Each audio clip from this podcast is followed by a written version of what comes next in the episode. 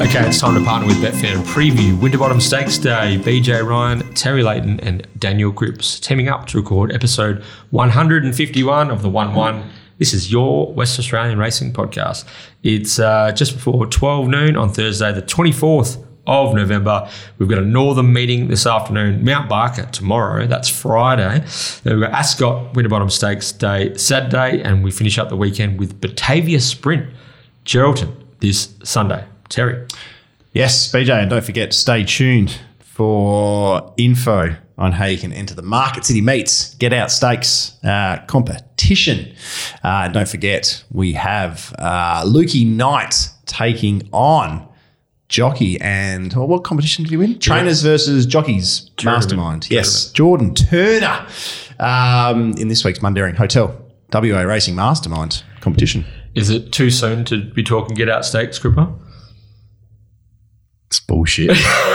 oh, you got robbed, didn't you? Twice in a row. Two weeks in a row, he's been beaten in a photo. Oh dear. Deary Wow. me. Millimeters. There's some pork left on the table, isn't there? you don't want to be leaving the pork on the table. Uh, what about the wonderful world of Betfair? That's betfair.com.au, Terry. What's happening? Is your preview up?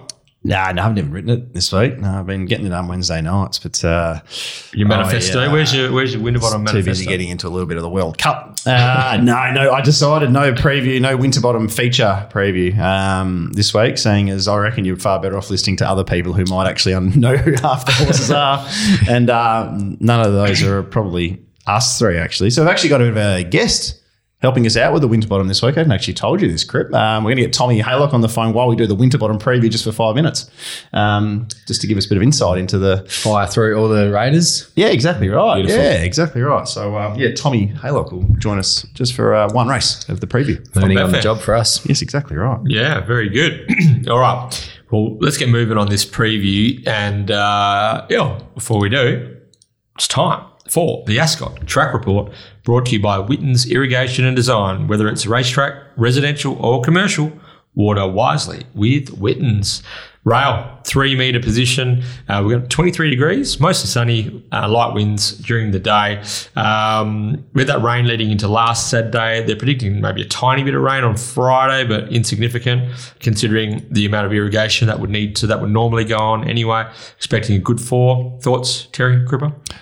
Yeah, I'm just very happy allowing for a good deck, uh, a good fair deck at the three metre pad. I think if you want to watch a race from last time was at the three metre pad to get a good indication, it's the day big screen, the race where big screen led and won, but playing Marika made a really good ground down the outside. Um, so I think if a horse is going well enough, you can, you can make the ground, but there's definitely nothing wrong with the um, the inside and being forward. So I, I feel like I've got more trust at the three metre position, Crip. Yeah, for sure. Um, I reckon the sea breeze definitely picks up throughout the afternoon. So could be your typical Ascot track, smaller fields early, want to be on speed. And as the day progresses 100%. and, and the bigger fields and stronger tempo affairs, it could uh, even up. And I reckon horses might be being able to make ground from worse than midfield by the Winterbottom. Yep.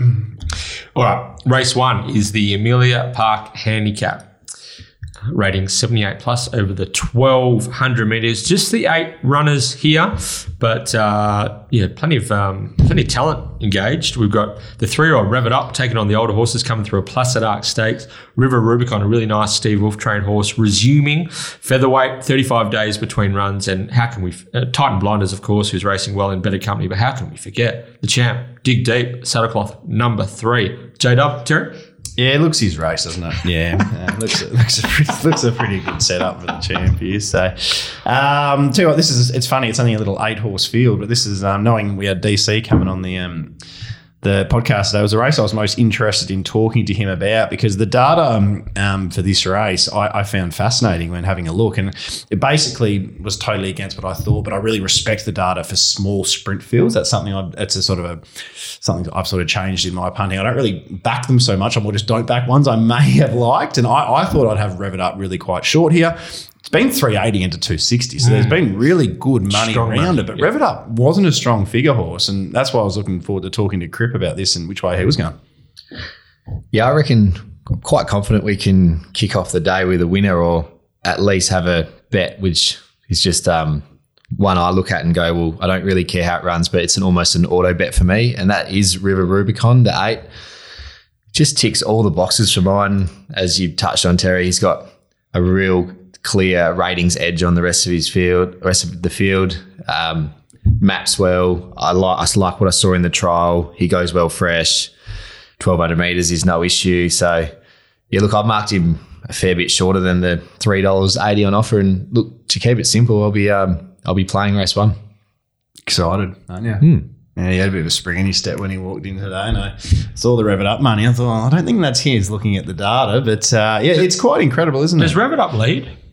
Well, that's Charge lead? Charge is, is a slow beginner, but really musters up. I, I think Willie should be smart and, and try to get a cross charge. But I reckon I was saying this to Crit before with Titan Blinders in the race, Mm-hmm. that'll probably be the number one seed for Chris and Michael. I reckon they'll be pretty keen to hold out, rev it up, and um, and charge to charge to the front. Mm-hmm. Um, but it's a 50-50. If charge misses it bad enough, rev it up gets to the rail, and yeah, It has is to hard to run. We did touch off touch on this off air. It's interesting placement by the Gamgemi camp. Charge was in a race which looked quite suitable yesterday. Scratches from that to come here in a race As a, that as a 71 radar and a 79 exactly Plus, yeah. um, helping out the stable, mate. I reckon. bit of team tactics. So I reckon. I'm happy that Charge is in the race. So the speed should be good. Think yeah, River Rubicon might get one out, one back, or one out, two back, and yeah. BJ. The most important thing, I'm hoping you're going to give it a bit of a push. Uh, I, I've always always loved this horse, River Rubicon. He's been very sparingly raced and um, sort of kicked loved a little bit by Steve, but um, uh, even that race, even his first up run last period, he just had no luck in that 1200 meter race at Belmont won by Macanto, and he showed what he could do when he bounced back second up. Um, Steve put him away to to he he kind of thought he River Rubicon could develop into a black type horse this time around. And he was actually nominated for the Gold Rush, I believe, but just ran out of time to get him um, ready and getting up through the ratings. So strong. Obviously, that signals a strong opinion of the horse. Um, gave him a soft trial in that Red Cam Man fourth of uh, November trial. Um, that was more just to get uh, blow the cobwebs out. Trained on nicely since, and um, as we saw with what Steve and Sean were able to do with beads last week, I think River Rubicon will be cherry ripe to produce first up. The other good thing I like about him is that in his career to date, he's a horse who has generally been hard in the market and he's normally a horse that which actually goes around under my price, probably because he's got the good figures. And one run in particular back in March, he was in a 72 plus and he started even money basically from barrier seven. It looked sticky. And I just remember why he didn't win that day, it was such a big run. He had Mm, huge, jumped yeah. well, but had to be restrained back to last and ended up finishing fourth. And the horses that beat him were two were in particular Express Time, which ran third in the listed race last week, and Starline, who's won a heap of races since then. Yeah, he just wasn't, well he just anyway, wasn't so- suited on the day, Yeah. but he still managed to overcome that and be beaten a length and a half. And more just about his starting price profile. I would Yeah. be, yeah, I'm pretty confident that he will start favouring in this despite the early support for Pikey. Yeah, that's that's a good push. That's a very good push. So And yeah, and just a reminder to our listeners that the top weight Titan Blinders is, is of course the first emergency in the Winterbottom. So um, this race Oh, could you probably don't want to see one come out, do you, Crit? This That'll this, be a. this may change if by if by any chance. is it? Oh, it's six fifty. No, That's all right. I had it Yeah. about that. So it's Yeah. not yeah, yeah, yeah, yeah. No, that- that's okay. That's okay. So yeah, yeah, just keep an eye on that's scratchings in in uh, leading into eight am Saturday morning punches. But yeah, Titan Blinders is the Winterbottom E one. If it doesn't get a start, he'll be going around in this very good. race two. Sorry, Terry, did you have anything to? No, add? no, I reckon you two are the ones to listen to. I, I- I'd be tipping Rev It Up, but um, after seeing the figures, uh, it- it's it's hard to get excited about. it. If you do like Rev It Up, though, I'd suggest holding Wait. fire from the 260 at the moment. Okay. Race two is the Crown Metropole Handicap, a rating 66 plus 1,000 metres. This is a very interesting race. Bit of merit, very smart horse, uh, a bit of a boom horse, really makes, makes its return to racing for Lucy Warwick. Michael Campbell. Then we've got LK Fernie bringing three odd Rumour Says back from a Placid Ark into rating 66 plus company. Hardly Ever and Tadweer were talented three year olds who raced well at Belmont towards the end of last season, and Chicks Pick on the quick backup after just missed failing to catch beads last Saturday. So not a little, not a bad little ratings race. This. No, it is a good one. I, I race one and race two were, were probably two races. I when I was doing my markets or trying to, I just like it was just in a different language to me. Like I didn't really know what I was doing, and I felt uh, I, I like the the back end of the card, but these two I was a bit confused. Bit of merit, I think. There's a bit of she's not that good.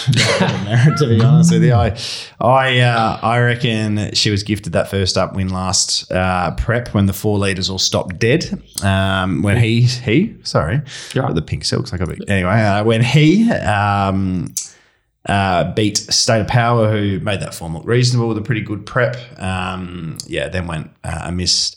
Second up, recent trial was good, but look, doesn't look like uh, he can get out the gates, and um, and he's lost that ability to to utilise any gate speeds. Over a thousand could be in a bit of traffic at Ascot, and From three. um, from three, I definitely think he can win. I've marked him um, an equal favourite with Rumour Says and Hardly Ever, but to be honest, I, I didn't really have much, if any, confidence in this one, Crip.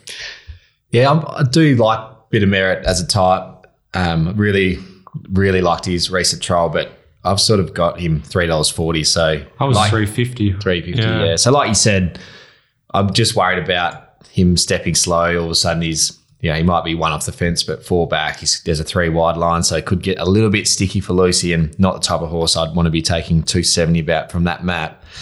I've um, I don't know if I want to play this, but there's one that's come up big overs in my market. It's uh, Machu. Gee, it was a good win the other day. I thought Terry. Let's, let's Terry- go with the pronunciation first here, actually. What are we, um, are we going to go moi choix? Or are we going to go moi chou? Well, I What are we- actually, we I was going watching replays last night. I'm pretty sure Darren called it Machu. Could be could be wrong. Well, the chew looks like Jimmy, the brand Jimmy Choo. Yeah. that's good. Yeah. moi Moi chew. Moi. Moi. Mwah. Moi chew. Anyway. So I, I just thought uh. Darren might know more than me. So I Can I guess one of the reasons option. you don't mind this? Do you reckon Olga Louise is going to lay off and create some gaps? That was one of the reasons. I'm not sure if he will be able to hold the box seat. Um, but even then, if he's three back the fence, it sort of does become the box seat when Olga does lay off. But the reason I thought you might like this terrier because I know you've got such a big fixation at the moment on horses who make ground at Northam. I thought that day was okay to make ground. Okay. That that particular day was better than the I love others. Terry's zags. Eh? I thought that particular day was better than the others, and and I really like. I give it. I definitely give it a chance. I'm about ten bucks. I, I definitely give it a chance. It's it's twelve where I'm looking at the moment. Um, it just beat the thing is it beat the second horse that day was Cosmopolitan Girl who took a sit, and its one trick has been Lisa. I really think mm. that forms. But on the flip side, Sokoff's a really hard horse to catch when she gets her own way out in front, which she did, and he went straight past her. Like, yeah, she's Just- stopped dead as well. well, we do we don't know that, but Cosmopolitan, Cosmopolitan Girl's been Girl. had running well. Was she'd been going good too? So Yeah. two horses that had sort of been in form or talented on their day, and Smacked BJ, I him. know you- Smacked him. you're the more of a sectionals guru than me, but I noticed that because I and this is after I was sort of found him. I've got him six twenty, so um, some slight overs, but. I went to see if he'd run the fastest last 200 of the day or anything like that. And I noticed that it wasn't close, but he actually ran the fastest four to two by a fair way. And Yep. then he might have peaked on his run. So long, first up off a long layoff. Brad, Brad tr- sort of set him a alight though um, from the 800, so Yeah. he had to sustain that that 800 burst, um, which shows up in the figures. Fastest last 800, 600, third lastest 400, and the eighth fastest Yeah. last 200 of the day. So it was sustained speed, and he, as you said, he sort of charted a, a course ar- around the field. So it was plenty of merit in that. Pretty impressive, win. wasn't and, it? and actually, if you go back through his East Coast form, it's pretty good. So And the trial before that, he put the writing on the wall too. He mm. won it in really slick time on the day. I think he nearly broke 54 seconds. So, look, not confident. Haven't had a cent on yet, but um, yeah, for the sake of a tip, I'm going to go Marshu each way. Well, there's knocks on all the favourites, so it's a, probably a good race to find some value, isn't it? Or there's there's queries on all the favourites, I Yeah. should say. You know, rumour says it's coming off that Placid Ark run. Bit of merit, we think it's going to probably find um, well, quite a few in front of it. Hardly ever has the shades go back on. I thought that was an interesting uh, gear adjustment. The thing with Hardly Ever that could work in its favour is the fact it's drawn off. And if there is traffic issues on that fence, um, with He's Gold, Swim Through comes across critical altitude, etc., etc., and those drawn well aren't suited, being off the fence might be suitable in Yep. a race like this. So, um, yeah, I think it's a good race. Probably look for some value. Might get me for a little bit, but yeah, not a lot of confidence. Um, the other one, Tadweer was Tadweer was one that I the, the yeah. fi- fifth in my mark, and I sort of had everything else below him over 20 to 1. So I thought the winner would, You like Brad's price for Tadweer? would he go up? Twenty one. Did he? Yeah. No, I didn't even see that. So I didn't see that either, actually. Uh, I, I, I thought Tadweer's two runs last prep were excellent, really. Um, but the Stipperucci form was strong. So um, got through a barrier trial, did Tadweer with Brad Parnham on board. I reckon he's set to run a ripper first up.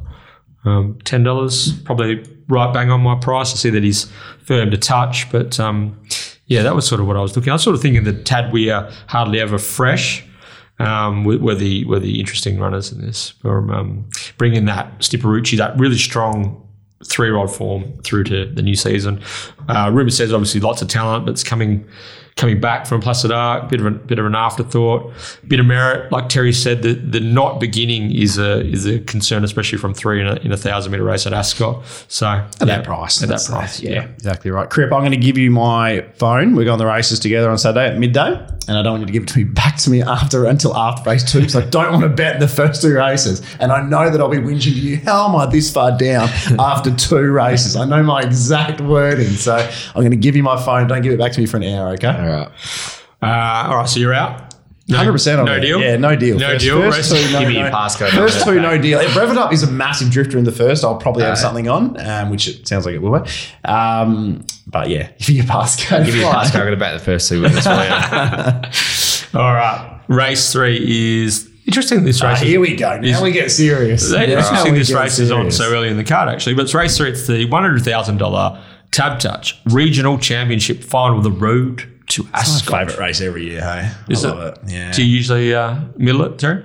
I don't reckon I've backed the winner for ten years. but I always think I'm going to. though, So yeah. I reckon, did you back um, Pete Ferdy's horse in 2019?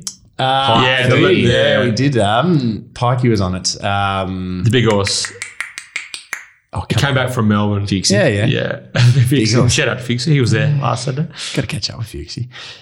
It'll come to us. I know the one. Yeah, he did. Ah, Moshard.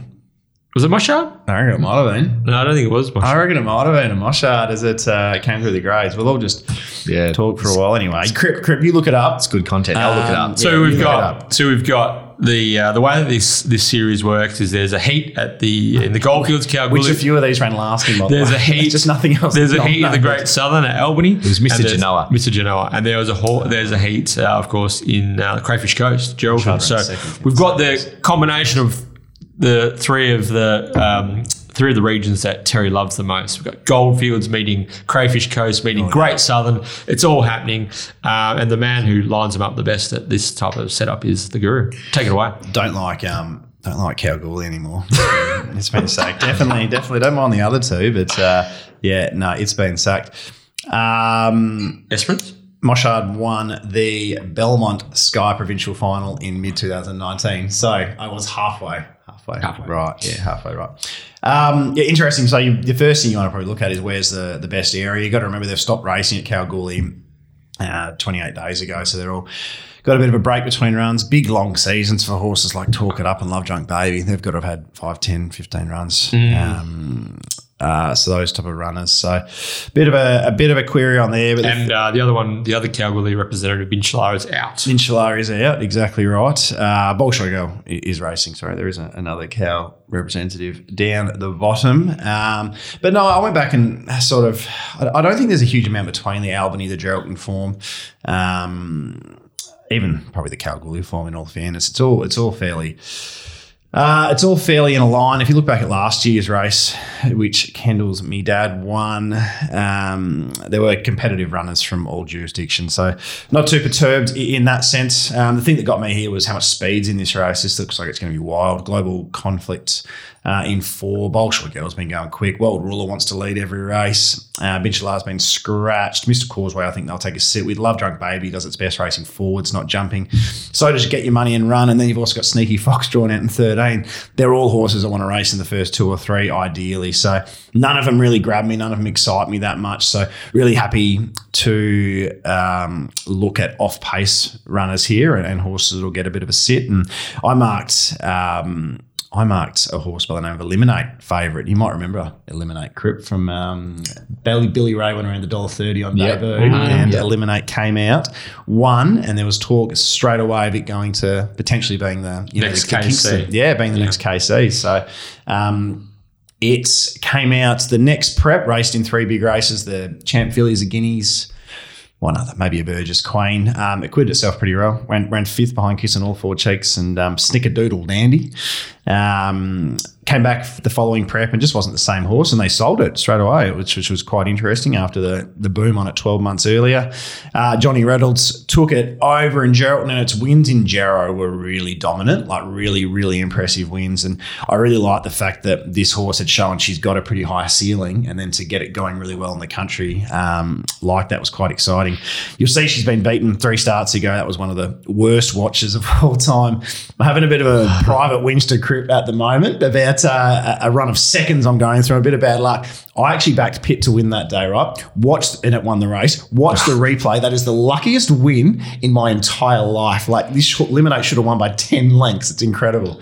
Um, and then the Abrolhos plate, Paddy Carbery, they stepped up to 1400 and they rode its ears off to be on speed. You didn't, you didn't like that. I was not happy with. I might have even tweeted BJ. I, think was you might have. not happy with that ride. It was just complete, like just not understanding the horse you're on or the trainer not giving the right tactics. It was disgusting. Um, first up, they've gone to the regional championship heat this time around. Uh, Molly never got clear air, never got stuck into it. The whip never got used once. It was. Yeah, it's, it's worth having a look. She's been beaten um, three lengths, but I, I think find it won. run of the, yeah, Yeah. run of the race. easy. like- Yeah. and I just think she's got such a high ceiling. All the speeds on here. I love this horse. I've been waiting for the right setup in Geraldton. I'm going to get the right setup in town for a hundred thousand dollar race. So um, the money came as soon as they went up yesterday. We tabbed touch 11s into 750. So somebody wanted to have a good go early. Um, but yeah, she's still six seven bucks. She, I, I can't guess a price what she's going to be at jump. She could jump fourteen dollars. She could jump four dollars twenty. Um, but I'm really keen to be on eliminate, and I want to save on Coley, who's going super uh, in Albany. Pikey goes on, hasn't had any luck at its its first two runs. Is Coley unders though? What, like what? What price you got Coley? Uh, I'm about four bucks Coley, Okay. about, about four bucks a pair. To be Yeah, I honest with you. So the, the way this race is going to be run, though, I've given all of the on speed horses massive knocks. That's the thing to remember. So I reckon if you're betting now, you probably just hold off on Betfair. But Yep. it's back eliminate, save Coley, and it's an easy race for me in that sense. Uh, I think I might have even backed this horse in last year's edition. I'm with you with Eliminate, by the way, Mm-hmm. um, and and Coley. I just I had them sort of both a flat five dollars leading the market. So Coley's at the four three ninety isn't quite there for me, but I think I backed Significant Hero last year's edition As of this did I. race. Um, I thought his run at Jilton was plenty of merit in that. So And do you know what they've done this year? So last year he had every chance, right? The thing they've done differently, it's the same hoop. Yep. The thing they've done differently is Significant Hero is a massively better horse first up, second up, and then its campaign peters off. Yep. They've come into this race second up. Last year they came into this race Third third, up. up. Yep. So yeah, I can see that. It was um, the next in my market purely on its racing pattern. Barrier Yep. 14s are perfect for this horse. Just go back to last three wide line, get into the race. Um, be no surprise to see it finish over him either. But um, yeah, I had the blinkers on when I did this form. Cooper. Yeah, eliminate for me too. Yeah. Um, not because I've I didn't do a minute of form on this race, but Terry, your half an hour spiel was um, about the horse was pretty inspiring, to be honest. I'm on board. Well, yeah. Want to run through brick wall now eh? to go back eliminate on the tap. Four units. So, nah, I'd, to be honest, I'd be better off downloading the ratings and doing more for Bill Race 3 than this. Like, it just is uh, written in Braille to me, so no point. Yeah, you can exchange phones between. Uh, Yeah. I've found you the first two. Now you've given me the third, so we're three for three. How good. you beauty. All right. So yeah, always a great concept. The road to Ascot, and uh, yeah, it's going to be uh, it's going to be tremendous again for these regional uh, owners and trainers to be competing on a Group One day for hundred thousand dollars. Race four, the Drummond Golf, fourteen hundred meter, seventy two plus. Another competitive lineup here. Um, one of the bookies' favorite horses, anyways, resuming the Velvet Queen. She is first up. Gate three for Chris Parnham. Some horses that have been um, racing competitively recently. And Creator, Big Butter Boom, Brooklyn Pier, Speed Dream coming out of a Peters. Um, interesting runner is Casino 17 for Team Williams and William Pike first up in Western Australia. Cripper, did you get stuck into race four? Got stuck into race four. Found it quite tough. Look, the Velvet Queen, got to respect her, but just having a look now, she's had 11 starts and she started under $3 on 10 of them, which is pretty crazy stuff. And I mean, she's won three, but she's only won one of her past eight. So uh, I've got a $5 equal favourite. Oh, sorry, $5 favourite. But yeah, like always, she will go around under my quote, can drift back in the run, which makes her a slight risk, but I mean, would not surprise me whatsoever if she wins either. So I've got the favourite unders. So straight away I look about look around at what I can to get her beaten. Didn't come with at anything with much conviction at all. I mean, I had Brooklyn Pier second favourite, who I think is absolutely flying. Yeah. And How good was that ha- last run? Hey, last run, and then Yeah. you go back and uh, you look at the horses uh, he's been running second to. I mean, you've got Tricks of the Trade, Carly's Oh, yeah. That's right. I Got ran bloused by tricks of the yeah, trade. Yeah. ran third to Let's Gallivant. Um, Ginger got him one down. I think Ginger. Ginger Green Yeah. got that him, was but when that he was had when he was on the one. cold Yeah. rail with the rail at True. So look, I, that was Jones race. Yes, Joan Parnham in the ninetieth. Yeah. So yeah, look, he uh, definitely deserves a spot in the market, but I've sort of marked him six dollars, so I think he's yeah four eighty. I mean, there's a few at odds I think can run well. Double Spice got my attention. Um, horses showed he can has the ability to win in town on a Saturday in the past. Thought two starts to go at Kalgoorlie. That was the day it was just impossible to make ground out wide, which he did. And then last start was deep the trip, gets the senior back on and big drop in weight. But I mean, look, I'm just r- rattling off names for the sake of it now. I don't really have a strong push. Terry, is this the Creator Cup? Yeah. It is, isn't it? Yeah. Yeah, it is. Yeah. Yeah. You just mentioned um, how good Brooklyn Pier is going, and it's been racing against, uh, it's been in coming out the same races as um, Creator. Brooklyn Pier's runs look aesthetically better because it gets back and flashes through, blah, blah, blah. But Creator's been super tough. Like that last ride from Brad Will, I think he got it wrong. Probably should have pushed on, just taken the breeze there. Ended up sitting deep uh, prior if it sat outside of a horse. Um, who led that day? I can't remember who led that day, but Tricks of the Trade grabbed him. Uh, Brooklyn Pier had the back of Creator. Um, Might have been Mr. Delegator. May have been Mr. Delegator, yeah, who ran fourth. You're right. Yep. Um, so yeah, my, my big thing with Creator was I've got Brandon going on with the boys, maybe telling him find the fence. You know, let's let's get serious now. Enough of this stuffing about. You got Florentino drawn under you, who has been missing a lot of kicks in Kalgoorlie. Um, I know Taj goes on, but I don't know if they're going to be like lead at all costs. It'll just be be forward. If you- if you sit behind them, wonderful. If you end up in front, that's that's great too. Uh, and then you've got Magic to Exceed, who's not jumping that well in the bars. Go on. I reckon with real intent, creator can find the rail, and I just think from there each way, this is yeah, this is it's a it looks a really really good race for creator. Um, Brooklyn Pier, it's funny. It was five and six. I was the other way, five and six dollars. Six dollars of Velvet Queen, five dollars Brooklyn Pier. Um, the right run into it for Brooklyn Pier, very hard to hold out. But Yep. again, there it's a bit of a nonny too. It's four from twenty eight. Um, its better. Its best runs are usually off seven days too, so that's no big knock being three weeks. But its best runs tend to be off seven days. Um, yeah, take luck out of the equation. Back the horse today. I'm hoping we'll find the rail each way. That's that's the plan. I think. Do you think still think he can win outside a horse like Big Butter Boom? Uh, yeah, Big Butter Boom's not going quick enough to lead, and To they, lead they won't want to lead either. Okay. Um, they'll be taking a sit with Big Butter Boom. But the thing with Big Butter Boom, it's probably a backable price for me too. I'm 11, it's 15. Hmm. But I'm worried that Big Butter Boom could end up through the fence if Florentino crosses it and then um, Creator crosses it. And Big Butter Boom, the big fella, I don't think is going to be a through the fence type of horse. So, operator, yeah. yeah, the fact I've been on Big Butter Boom's last two for a little bet means I'll probably. Oh, actually, no, I wasn't on two back. Last start. I was on two back. So you were on two back. Uh, means I'll probably have something on if we get a little wobble in price. But um, yeah, just when you got a couple of nonnies who I res- I think both are really good horses, Brooklyn Pier and the Velvet Queen. Um, they're the ones chasing it. It's, yeah, it's nice to be on the horse out in front. I'm with you, Creator. It's, his, it's his day. Yep. Do you reckon Brandon's on to find the rails? Yep. Yep. Yeah, I think just just channel the written matter type tactics and just be aggressive early, find the rail and Yeah. control the race from there. Well, he um, Brandon wise wrote counsel. it. Hey, Don't channel your wise counsel. To do not channel your wise cancel. Oh, geez, actually, Cri- well, we No got- Dennis Cooper Well, is back yeah. here, but- I meant to get to that pre before we started. Actually, oh, Denny sending a couple forward and causing a bit of nuisance, but a few roadblocks for us. Bit of chaos, Crip. bit of chaos. He played a bit of chaos for us. Just scrambled it into the forward line. Oh, Den, tell you what. Bloody hell, we should have asked Mitch about that. I don't think he was too excited about it either. Um, yeah, just get forward. Brandon rode this horse at Kalgoorlie when it found the fence was 62 and was a really good winner. So he has done um, and He's done the job before? Yes, on Yep. this horse. So He's only beaten uh, just under two lengths in a Hannons as well, creator. Um, I reckon so- the boys are a bit upset. I, have a have a look at that. Yeah. Nearly the run of the It was a race, and run, there was yeah. a lot of runs of the races in the Hannons, Yeah. as I'm sure Cripple will remember with Titan Blind. um, but um, yeah, have a look at its run again. It was super in the Hannons. This is a, just a hard track horse. It needs a hard deck. So if it starts Hard. down between now and and Saturday, um, abandon ship. But that's not going to happen. Yeah, Creator Cup. Hard and fast.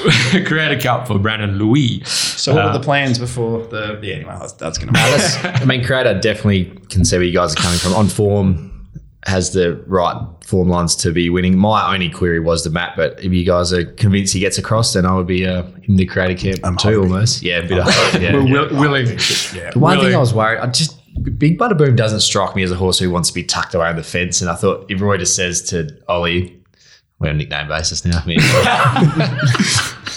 mean, just you know, lead at all costs. Like He won't say that. no, and then I'm almost. I actually don't- I'm, I actually don't I'm, Crip, I'm almost certain he won't say that.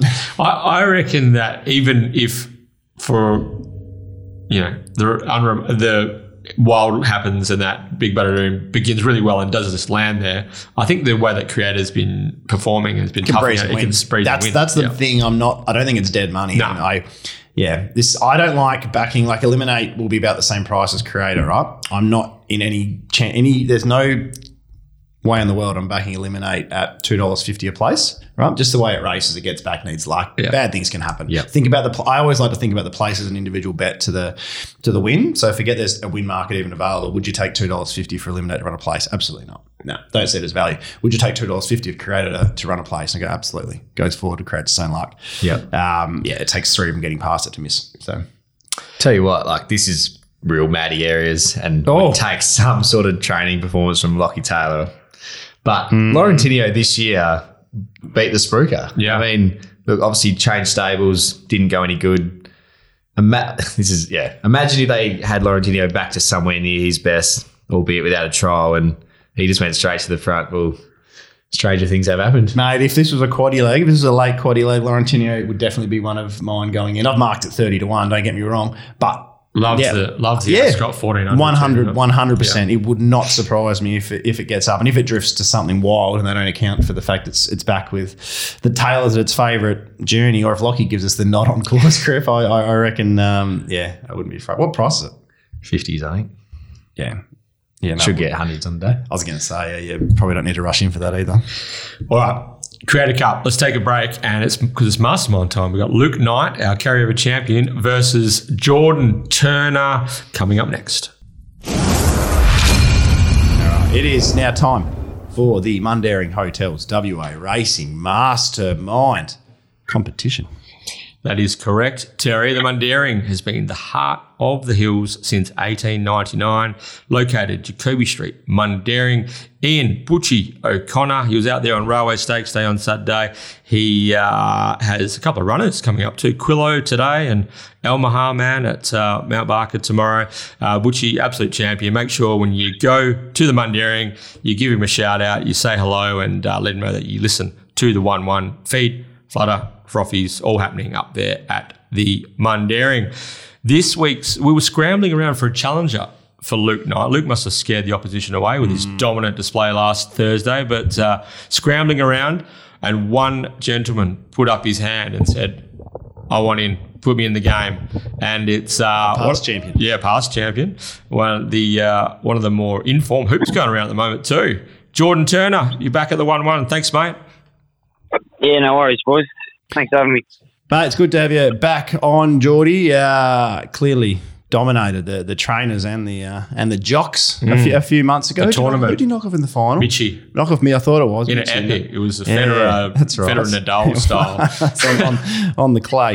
And um, obviously a, a big result there. But I tell you what, you've been riding some some pretty sharp horses recently. Uh, we saw Rear Admiral uh, put him away yesterday. Carolee Rocks on Sunday. Uh, the, the the two wins on return have been sensational. Soaring Solo's win got even better with the fact track that it looks like that inside pad was probably off. And then there's um, the other two year old BJ, Brave Halo. Brave Halo, who um, yeah was unbeatable, star, simply yeah. simply Yeah. unbeatable. You got some really nice horses under you at the moment, Jordan. Yeah, I'm riding a few handy ones at the moment. They progress on. Um, yeah, so no, looking forward to them. Who's the, who's the one to follow from that lot? Who's your favourite? Oh, um, Put you on the spot. they've all, yeah, that's a hard one actually because they're all going to win their races.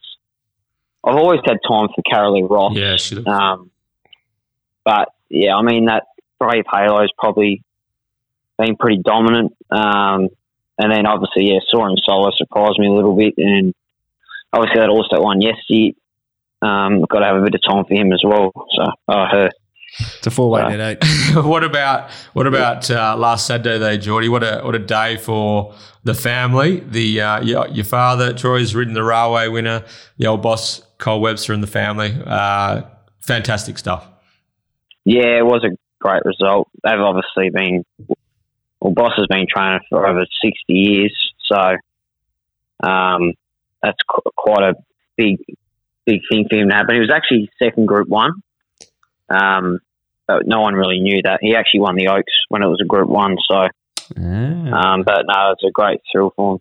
Absolutely, and um, it's very rare that you see those trainer jockey uh, combinations just stand the test of time. And um, for your dad and and for uh, for Colin Webster, that's uh, you know for your dad to be apprentice there and still riding for him um, all these years later is uh, incredible. And to team up in one of our most famous racings, it's fantastic stuff. And the scenes in the mounting yard was was awesome. So congratulations, Geordie.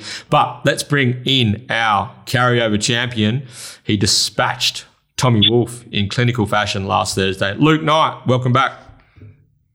How you going, fellas? Very good, very good. How are you, Mastermind? Yeah, stoked. On top of the world, mate. Three zip, three zip as well last week. It was uh, an absolute, uh, an absolute demolition. Demolition. Demolition. I think I was just Demolition looking shoot. an absolute, uh, absolute demolition of a, of a pretty cocky Tommy Wolfe. So, geez, you must feel like this week's just a bit of a free hit. there, the umpire's got the hand above the head. He's rotating in a circular direction, and uh, yeah, you, you must have felt it. It was a bit of a Saudi Arabia versus Argentina type setup, wasn't it? Had those vibes. too. Yeah, yeah. Nah, more of a Spain versus uh, whoever they versus Costa last Rica. Seven zip. Yeah, that's Hey, uh, hey, Luke, how was the chirp after the the Mastermind contest? Tom was very quiet. Uh, I don't think he's going to be much of a follower of the podcast these days. After that, Very good. All right, we won't keep you fellas much longer. Let's get rolling. Uh, your names are your buzzers. You know how to play the game, and to be crowned this week's mastermind, you'll need to be the first to answer three questions correctly. Okay. Challenger, are you ready? Yep. Mastermind, are you ready? yeah, good to go. Three, two, one. All right. Who am I? I competed in three Winterbottom Stakes, the final one being in 2020. I amassed a tick over a million dollars in prize money, and despite being considered a WA horse, um, a George, tick. Oh, Jordan. Jordan, uh, Rock Magic. Negative. Incorrect. Negative. Lukey. Uh, a tick over 50% of my 74 starts were in Victoria. Uh, I don't think you could have squeezed more out of me. I raced in five Group Ones, never being placed, six Group Twos, running third twice, and a further seven Group Threes with mon- one minor placing. I was honest, but always below the top level. Steve Parnham rode me more than any other hoop. He was on board for five of my 11 victories, with brother Chris on top for three. Despite those two riding me 46 times in total, brother Brad never sat on me once. For a sprinter, I was incredibly durable over a long period of time, winning a race in 2014, 15, 16, 17, 18, and being placed at black type level in both 19 and 20. That's quite incredible, isn't it? Uh, my name, Luke, is two words. One is associated with the Gangnam Dance movement. The other is a coconut flavored alcoholic beverage. Who am I? I don't reckon he's going to get it. Um, Thank you. Do you like the Gangnam bit? Yeah. Three, ooh, two, coconut, flavored, yeah. alcoholic, beverage, one. Eh. Geordie? Luke, Do you know it now? Malibu style. Too late. Malibu style. Ah. yeah. Too late. I'd, I'd blown the buzzer. You blew the buzzer. I'd blown the buzzer. You blew Yeah, the buzzer. gone. I'd blown the buzzer. So, Oh, yeah. Geordie, I thought I'd get someone to go in early with a stage man or a rock magic. I thought they were the obvious ones after Yeah. saying that. So that was my little teaser early. So What what, I did, got ya. what would Brad what did Brad do wrong? yeah, it's incredible, isn't it? get Steve sit. flew across to ride him. I think Chris did too in Yeah. Melbourne a couple of times. But uh, it just it- that's incredible to Yeah. win one, two, three, four, five seasons in a row. You've won a race, and the last two you haven't won a race, but you've been placed at, at black top level. Like, Yeah. that's yeah. I think Malibu Style is quite a unique horse. It's probably- Underrated too. Yeah, think. over a million bucks as well. That stumped me because I actually rode the horse as a three year old. So Ah. that was bad on my behalf. I just stumped. I wrote that before I knew you were coming on as well. So I just had a quick look and I thought, no, that shouldn't be that shouldn't be too much in your corner. Coconut alcoholic. yeah, and, ga- and Gangnam style. Wop wop wop. That's, what, that's that's when Crip got it, I reckon. right. Crip, Crip got the hands out and started having them in uh, in front of him. He was, All right, he all was right. doing the movement. Next question. Okay, which two horses competed in the 2021 Railway Stakes and are now competing in the 2022 Winterbottom Stakes? Luke, Luke, Red Can Man, and uh, Kissing Cheek. incorrect. Geordie for the steal. So can you repeat the question? Who? No, the two horses that competed in the 2021 Railway Stakes and are now competing in this Yeah. Saturday's 2022 Winterbottom Stakes. Oh, Massimo was one. I know. Um, and the other one would have been probably. Oh, Three, two, one.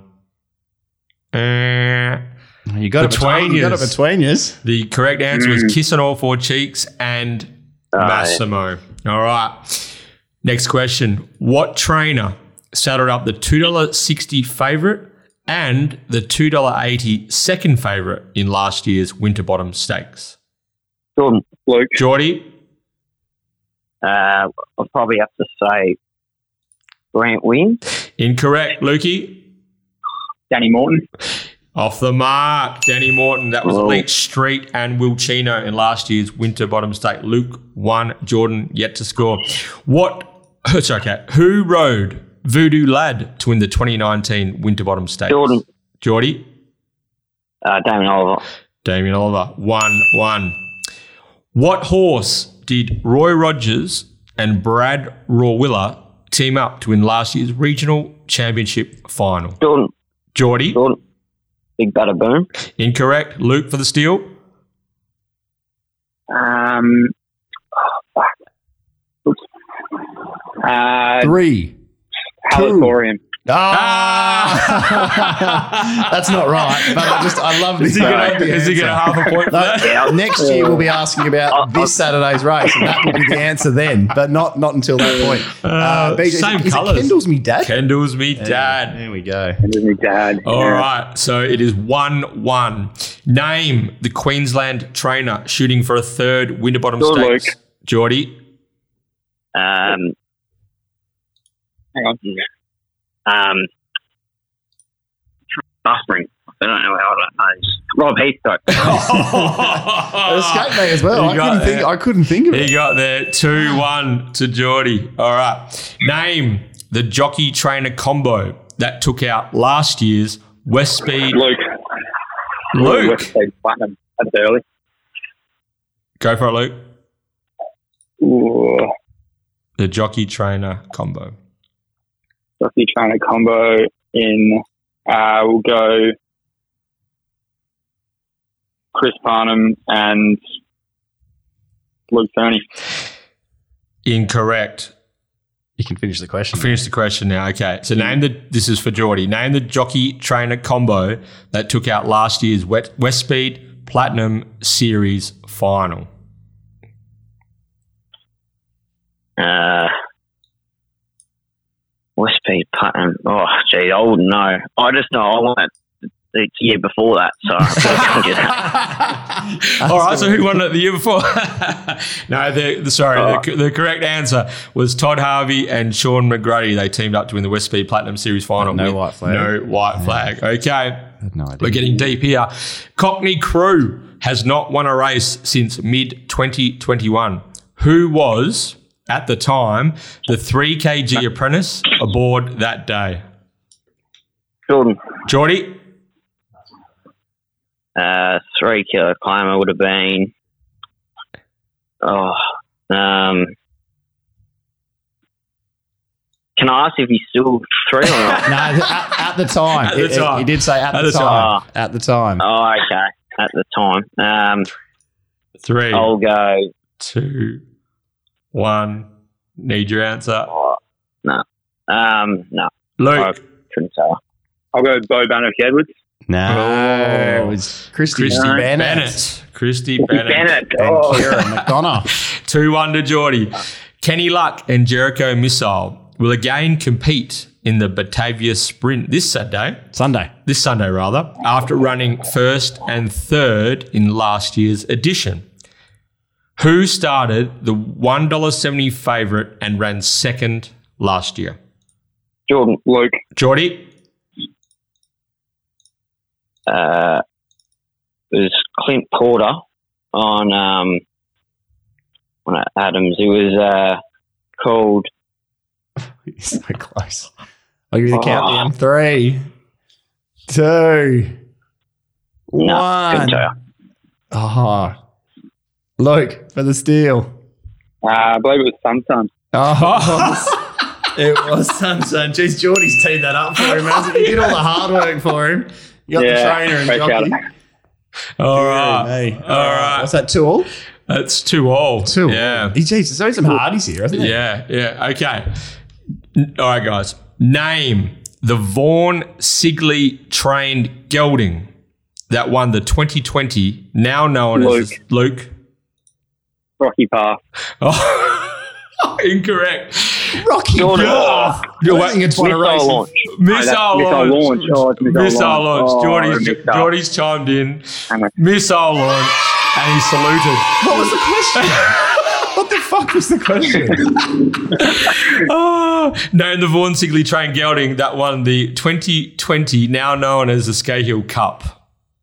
Oh, Jesus Christ. Is missile launch, Patrick Carbery. Geordie scrambles in. Oh, that was some type of finish. Jeez, we need. Yeah, the, the judge got his uh, his money's worth. Yeah, deciding that finish, didn't he? That was awesome. That was fantastic. Geordie Turner, 3 2. You got there, mate. No, spelling. That was terrible effort by me. Yeah, no, no extravagant celebration past the post time. But, uh, geez, you're a hard man to beat at the mastermind. I think we're going to have to go straight to uh, straight to some of the big dogs in, in future weeks. Ah, Luke, super brave, mate. You, uh, you had your chance. It was right there, mate. Very good. Rocky Path, missile launch. I can see how you got those two. You got a few. Rocky Path. That's my second favourite answer to Halatorian. That is great, Luke. You're you're a sport, mate. Thanks for coming on. That, as I said, that uh, one hundred dollar gift voucher. We put that in the mail for you. So make sure you head up to the Mundaring, say go to Butchie, and enjoy that that well earned um, meal up there. Uh, but Geordie Turner, you are once again the mastermind of West Australian racing. Uh, can we count on you to be back next week to defend your title? Yep.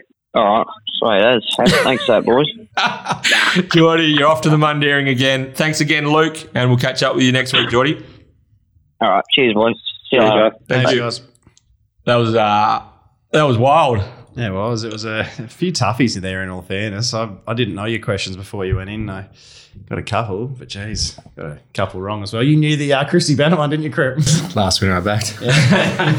you on there on that day? Yeah, that's the front and beat. Uh, uh, geez, I think I was. I wasn't on. I reckon I was on a Jan Jimmy Gan Jimmy horse that day, chasing hard. Anyway, that's a that's a question for next week, BJ. So Geordie, of course, is uh, he won the jockey trainer tournament, and now uh, he must have been a bit bit uh, bit keen to get up the Mundaring, Geordie Turner, because he's jumped back on.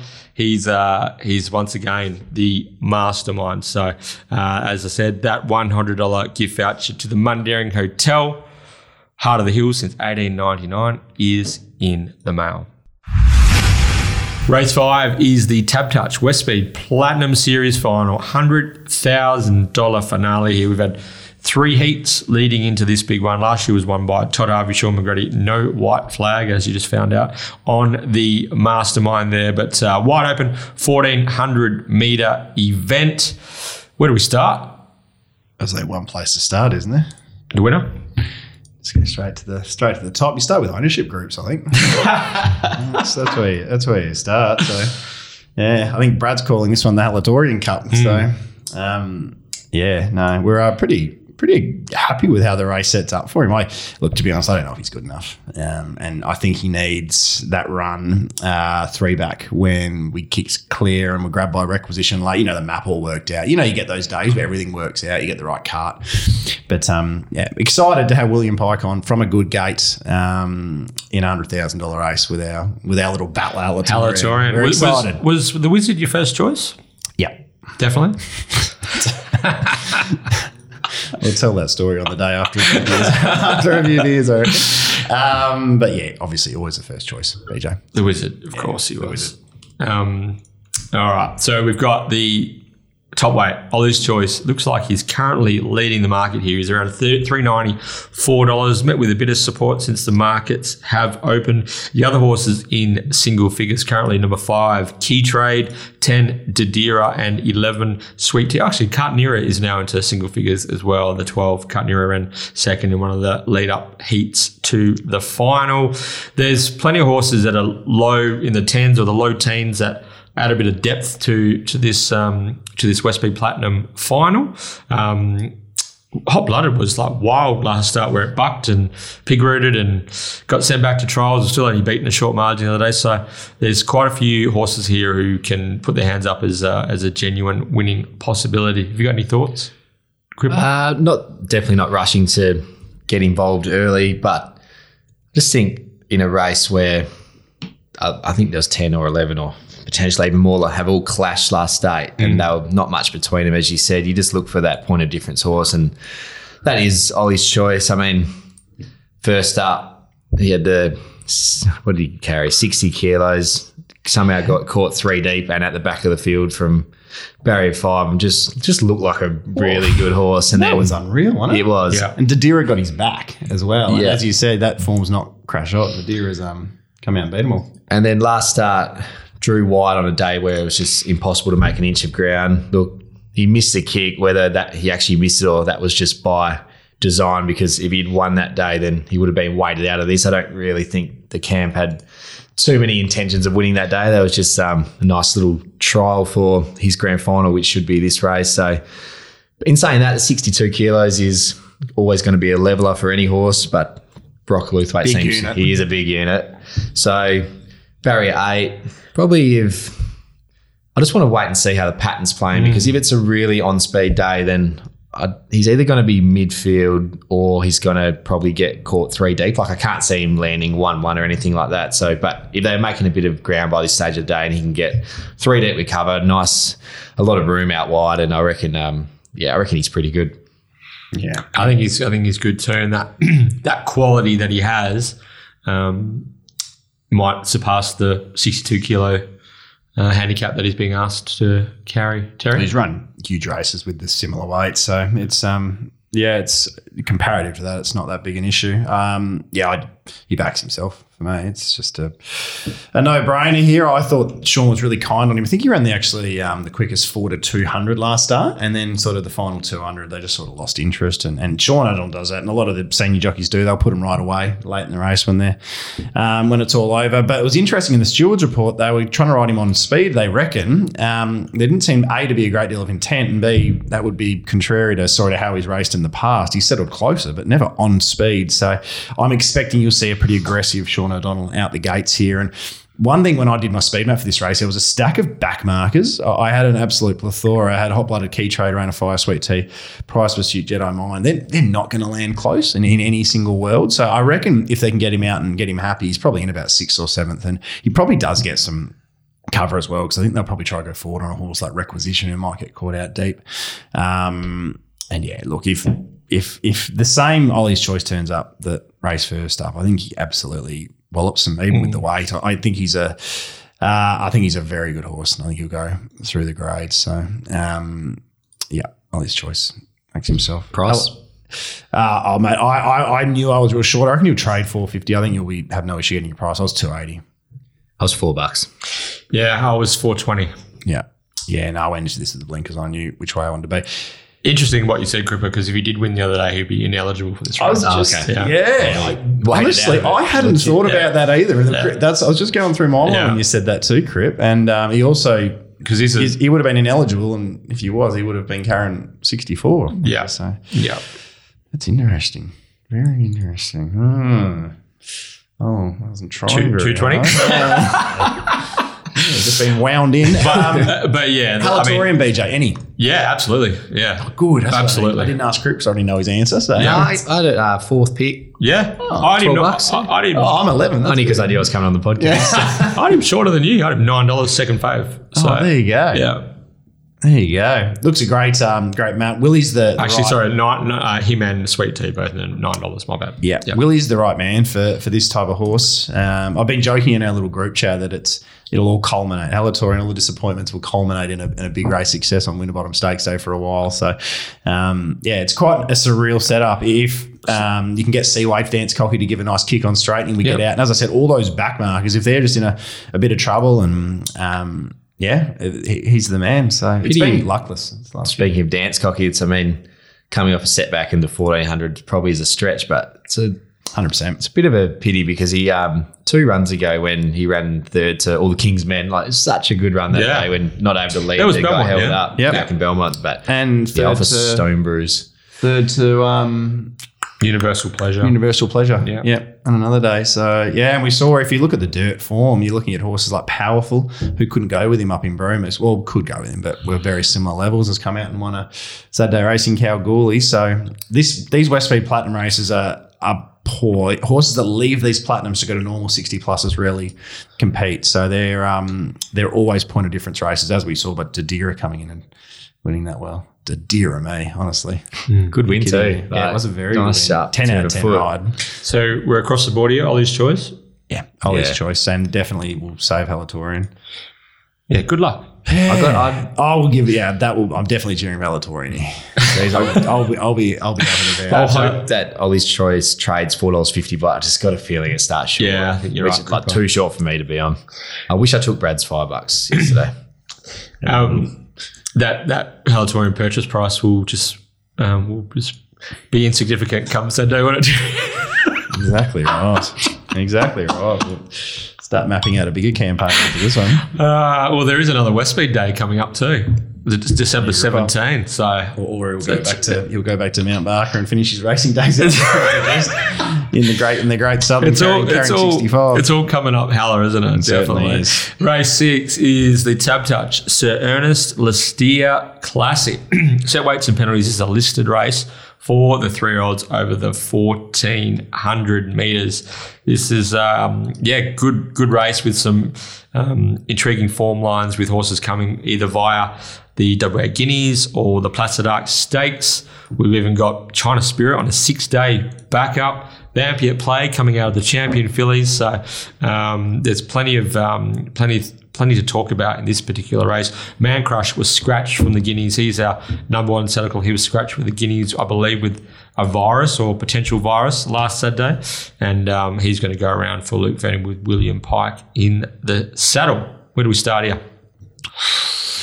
Oh, I'm not. The market basically is my market, so um, I'm not all that enthused at the moment, Crip. I mean, you you were just saying before off air that, um, and it's bang on. Like this is seven days after a lot of these grand final. Who's gonna? Who's ready for this? Who's had enough? Who wants to go around again? It's a it- it's a funny one in that sense. It's hard to it's hard to trust them, and for that reason, if, if you mark a horse a certain price, you probably want a reasonable bit over it to have a bet. Yep. Nah, this just had a yucky feeling for me. Like you said, horses.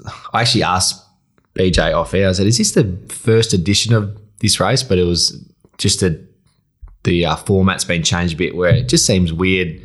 You run in the guineas, then you back up down in trip as a almost a consolation prize a week later. So yeah, some horses will probably handle it. Like Saint Torio is really tough, but I mean, I watched there might be a couple that just don't want to be there. So, like you said, the market made it easy for me to stay out because I was already pretty keen to anyway. I had Saint Torio on top from all the Kingsmen and Vampy at play third pick, but jury's I don't want to say out with her, but while she probably still didn't get the best of luck last start, she was a little bit plain to the line, I thought. So maybe she is one that didn't get the mile and back to the 14 is okay. But I mean, I had something on her last start, so I don't really want to follow up. Mm.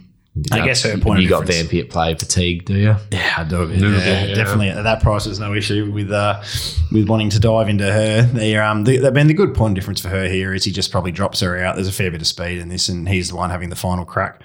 Uh, Steve with with Vampy, but um, definitely not getting me at that price. I was hoping Man Crush went up double figures each way, which hasn't happened. Um, I reckon Willie Pike can get him to the top. He's found the rail three times in his career. They beat home Saint Torio twice when they've clashed, and on the other occasion was when he was in that photo finish with Amelia's Jewel the other day. So different horse had in front, big strong jockey. I That think was the uh, Belgravia, yeah. Belgravia, I think he'll give a nice kick if he can find the rail, which I am fairly confident he will. But uh, geez, I, I marked him 680 thinking I was being aggressive with my man crush price, and he's 650 where I'm looking here. So, uh, now look, St. Torio is my $2.90 favourite, um, and that's as short as I wanted to get him as well. Like, Geez, wasn't that excited about getting him to 290, but a lot of that was me taking on all the Kingsmen. Whenever a horse fights their hoop like that and, and is a bit of a nuisance in the run, to me, that's half a suggestion that they've had enough that campaign, or they'll probably do something very similar again. Throw in the barrier draw as well, which is a, a sticky one for, for them.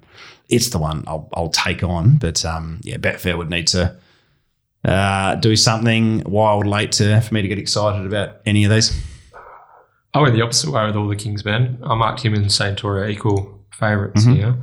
Um, yeah, I think I think they just got yeah the, the tactics wrong the other day. Um, they were, they were sort of wanted to t- to follow Amelia's and Bustler. Um, sort of came unstuck.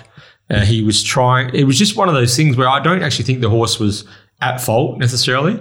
It was just in that moment of the race the pa- the anchor went out and it just compacted the field so much that he just got spat out three and four deep and he just, just got posted there. So they weren't going that quick. Harvey was able to creep into the race. He was super brave.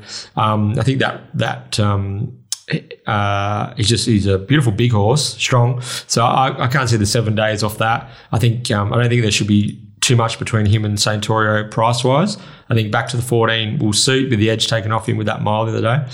I can see uh, all the Kings being given this a big shake. How do they, how do they ride him? Um,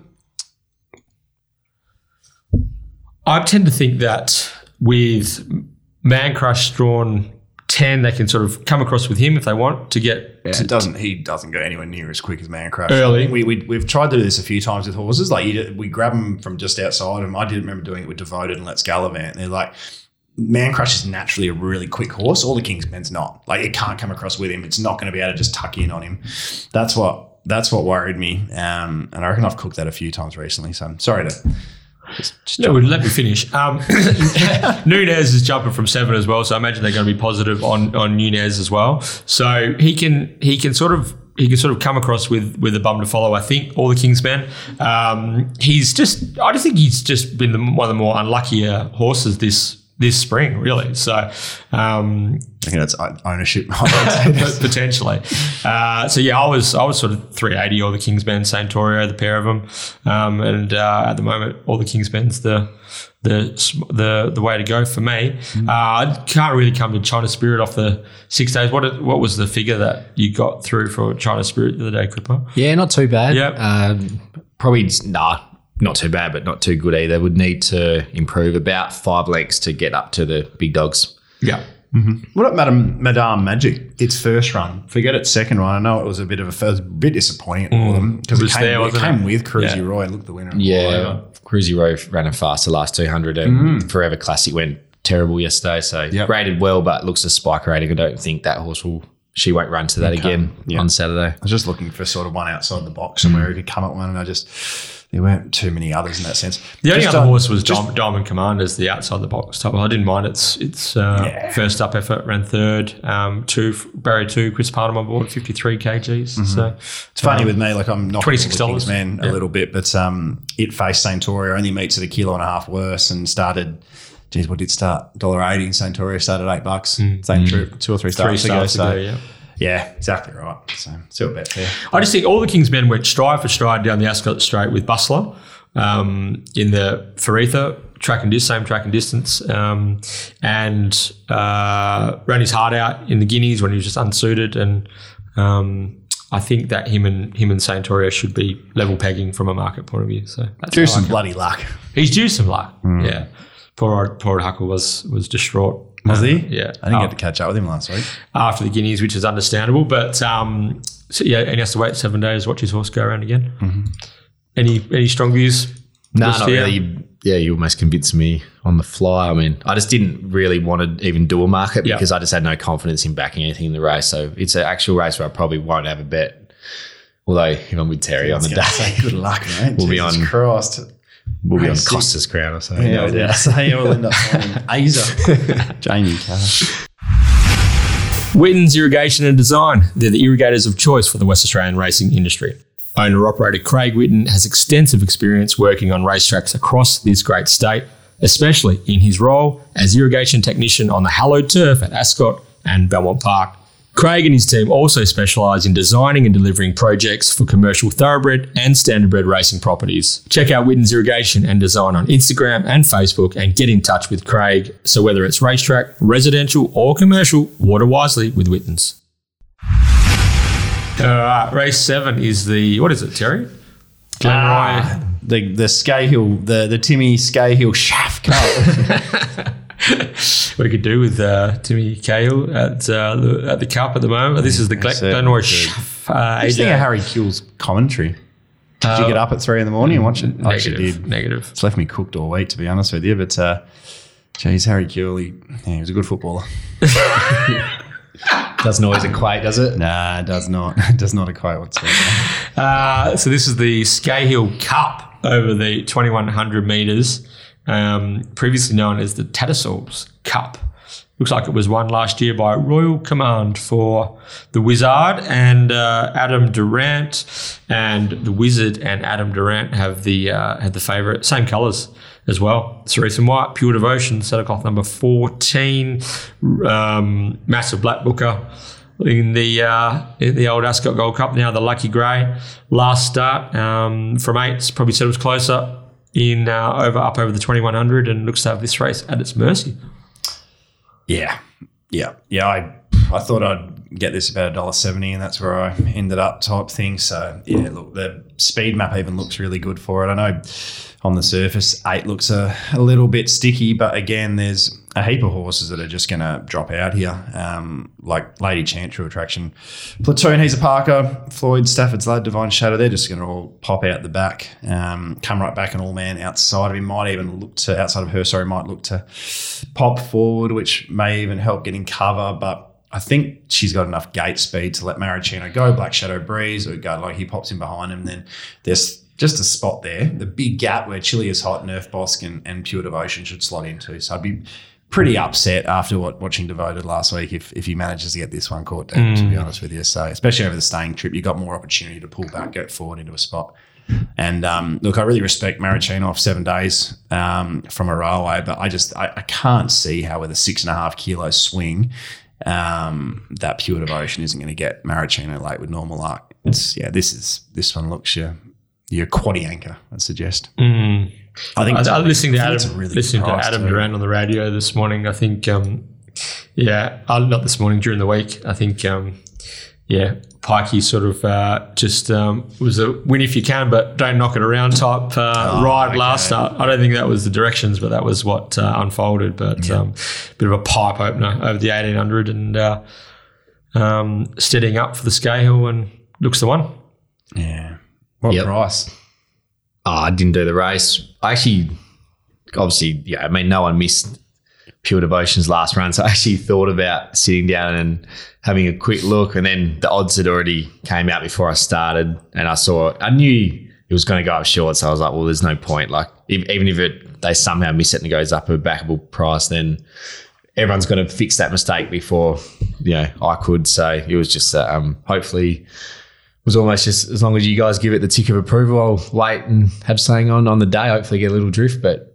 You're not confident, Terry? I don't know. That, that's the key. Is what? what oh, What are they gonna Very back? confident on the, the result. Result, yeah, not That's the price. Yeah. What BJ just said. Like I, I, I still, yeah. I think you're. I think you're right, Terry. This starts with the one in front. What are of they going to back? That's Yeah. that's the question. What on earth? Maricino can't get any shorter than six. Six dollars is about. I've, I've got it seven. So, it, but it, it's it's not going to shorten a huge amount. There, there'll be some punters do love the seven day backer, and they they naturally get supporters. All it takes is there some good Maricino money. Or say it's a leader bias day and it's playing really strongly out in front. It starts four eighty, then suddenly Crook gets his two sixty. We get our two sixty late, new beauty, we're off. But Stafford's lad's only going to drift from that go. It's sub ten dollars. It'll go like he was. Stafford's, Stafford's going to be back running on. Yeah. Um, come right back. Um, the rest of them, nothing's going to firm. The only one that will firm is Chili is hot, I think, from barrier one. Um, I know that it's formed numerically. I doesn't read that well, but it's actually going really well. Chili is hot. Any come right- one come right back $11. money? Could be come right, but that's that's as thin as it's going to get. yeah, it's still going to be double So, figures, isn't it? Um, who's riding come right back? Kyra. Is Clint off? Kyra Yuill. I thought it was Clint. She rode it last start, didn't she? Yeah, no, but she did. But Clint doesn't have a ride in the race. I was almost certain when it, the mar- when it went up initially, it was it was CJP. Hang on, I'll double check to see whether it's a writing change. No, it does say Kyra, you're right. Yeah. Oh, there you go. Oh, there's less reason. Just naturally, money comes more when it's Clint rather than Kyra. So, um, yeah. Look, I I don't know. I wish it was 260. It's like that's easy. Off we go.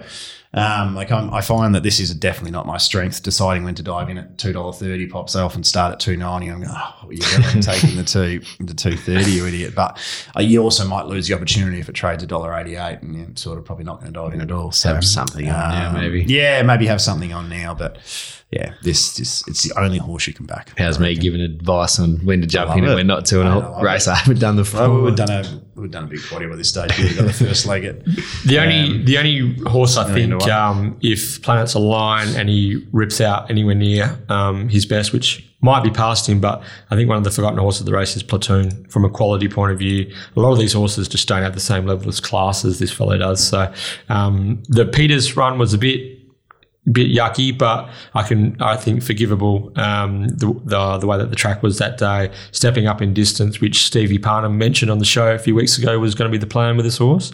So just how how much quality he's shown over such a long period of time, I think Platoon could be the the big improver. on one hundred percent. Yeah, yeah. He's the yeah the class runner, and with fifty five, he's extremely well in uh, Yeah. the setup of this race. I guess the way Platoon wins it is probably Pikey getting caught deep um, and following him, or even not following him. It's just pure pure devotion. Doesn't run to its level. I I think the way he gets beaten is Maricino kicks and somehow keeps going with Yeah. the big weight. Yeah. Um, but yeah, Platoon definitely makes sense in that sense. All right, so we've got a special treat for our listeners heading into the feature, the Winterbottom Stakes, Group One, one point five million dollar race. Betfair, Betfair's Tom Haylock is uh, joining us to help us with the Eastern States contingent. Um, it's fair to say that. Uh, Terry Crip and I don't uh, don't pay too much attention to what's happening in uh, on the East Coast, but um, we better get someone who knows what they're talking about on the show. All right, gents, it's time to get stuck in to the, one of the juiciest Winterbottom stakes we've had in a long, long time. This is Group 1, 1200 metres, weight for age, sponsored by Crown Perth, race 8 on the card. And to help us work through this full field to face the starter, we've got Betfair's own Tom Haylock on the phone. Tom, welcome to the 1 1. Great to be with you guys. Yeah, thanks to uh, Betfair. It's uh, good to speak to three learned gentlemen. Three learned gentlemen, dairy, mate. That's We can't be we can't be too learned because uh, we're uh, we're uh, quite uh, mystified by some of this East Coast form, Tom. So hopefully you can shed some light on some of these horses that are coming across to uh, to steal all our money over here on the West Coast. They might be. Um, the good thing is a lot of them tie into each other, so you don't have to watch too many replays. They um, a lot of them come through the VRC sprint, obviously, and Palali, Rothfire, and the astrologist. Um, and then you've got Valana, who draws well. Jamie Kah's ride, and um, got to be respected. Now, it's amazing to think that Palali's still a four-year-old, guys. Um, so he said 20 starts this horse. He feels like he's been around for years. Uh, Valana, on the other hand, had half as many starts, and she's uh, and he's the horse on the up. So, really interesting race. It looks like a high speed, high pressure race, guys. From a Yeah, speed, the, the, the biggest thing I probably want to ask you, Tommy, is from a speed map point of view and how I'm trying to map this race. So, the astrologist is a horse we saw take a, a sit last start, but is is his racing pattern traditionally more so to to try and find the top, and is that the sort of the tactic you'd expect him to employ um, over here? Um, from two, um, obviously you know Pikey better than me with the astrologist. He'll be handy. I I think I've got you've got Reckham Man, Indian Pacific, Massimo, and then Rothfire obviously kicks up in barrier three. I wouldn't be surprised if Rothfire takes a sit um, from that barrier. You'd think the others um, over your way might have a bit more speed, and from that barrier Rothfire takes a sit. The astrologist won't be far away, and then you've got Villana and Palali. Palali may have to get back from barrier 16. We saw him in the Moir get back and wide and, and run home really well. Now, he obviously ties in through Rothfire and was, was fantastic in that Moir Stakes when it was really favoured those on speed. I thought he was fantastic. And obviously, the winner of the Manikato came through that race as well and, and was fantastic there as well. Palali was. I don't know what to make of Palali's last or two two starts ago, um, and then the VRC Classic. He the Manikato sorry, Palali and the Manikato, I just I just don't like that setup. I didn't like the race for him. He was too bad to be true there. And then last start, he wasn't beaten too far, and Rothfire ties in through the astrologist as well there. I, off them all, I'd probably lean the way of Valana. He's just, he's just a horse on the up. He's got Jamie Kah on. I, it's a real tricky one. Rothfire, for me, he's been up a while now. It's He's had a couple of grand finals. He probably settles on speed in a high pressure race, and I'll be looking for Valana to get over the top of them that's how I see it. Jamie Kah going on. I generally like Godolphin horses fresh in their campaign. I think Palali's been up for a little while. Valana's only had the three starts. Probably here of the two that, that might be the one for me. Um, what's the track rated at the moment? Is it six? How will it play on Saturday? Uh, it should get back to a good four. We're, we're fairly confident it'll get back to a, a good four by Saturday. Um, does that help Valana or would that hinder it? So I can see, uh, well, basically its its record uh, is fairly uh, steady across the board uh, on all types of tracks. But um, are the, the drop back to 1200 a worry for Valana as well, coming from 15 then a 1300 metre assignment? Yeah, and that, that race obviously suited her last, his last race. I think she's a he's a she. He's, his last race suited those on speed as well, so that's important to note. The first four in running um, settled settled first four and, and finished first four. So he, he had favours with Nash Rawiller on. I think he probably is a better horse with a sting out. If it's too firm on Saturday, I'd be more inclined to risk him, especially um, probably back and wide potentially, and having to make ground back in trip. That's the query for Valana um, on a firm track. If it is some sort of sting out and it's it's racing more of a, a four or a five than a three, um, he's got to be more of a chance. So that's that's an important thing to note. Palali goes well on firm tracks. Um, I think Valana's the horse on the up out of all those Eastern State horses. The astrologist is a better horse down the straight, Straight, yeah. and yeah, I think Valana might be the one. that- It's just a bit of timing. I I would. I'd be inclined to risk. I see your point back from 15 to 13. Probably didn't see out the 1500 metres. The 13 was ideal, but back again on a firm track would be the worry from that barrier. Might just find them slick, but you just want to see how the track's playing. Rail out three, obviously they're off fence last Saturday. Are they expecting to be wider again? No, the, the three meter pad's been playing really well. Uh, so more traditional Yep. Ascot that you can land. So the, the good barriers are actually good barriers when you're at the um, the three meter pad compared to the true, where a good barrier is basically drawing um, the river on, on a normal deck. So um, we're not going to write that off. The big thing I'm hearing from you, Tommy, is we're just taking them all on. Yeah. it's a, it's a West Australian Winterbottom boys. Sure That's all is. I'm hearing. I- I'm not overly confident on either. Like as you said off air, Terry said they've, been up a little while. This might be an afterthought for a couple of them, and that is a huge concern for me with Godolphin horses. And they all tie in to each other besides Valana. And I generally, when that's the case, I often look for fresh horses in different forms. So, um, yeah, I'll be really interested. I, I'm not overly confident on any of them. So there's there's your lead, guys.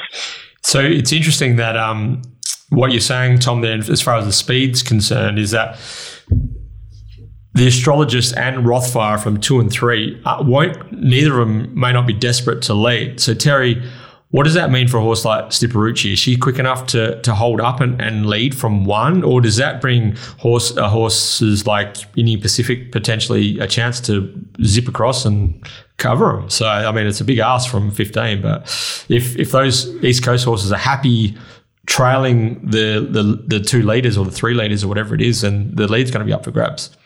Yeah, it certainly will be. I, I think with Snipperucci, if you've come this far, like I don't think it makes any sense to take a sit. Like I don't. I think you'd really you'd prefer to, to kick up and have a crack and try and hold the top. I don't think it's taking a sit on the back of one of them and getting offered and out sprinting something. But in saying that, I reckon the tactics will be to Jason. Like if you get taken on, a bit like all of them. I, I imagine listening to um, Robert Heathcote speak, we're very happy to lead on Rothfire, but if we get taken on, then we'll just we'll take a tuck in behind them. And I think a few of them have that type of mentality. So it's it's going to be fascinating because Indian Pacific will try and find the front or at least try and find the fence with, with Paul Harvey on board.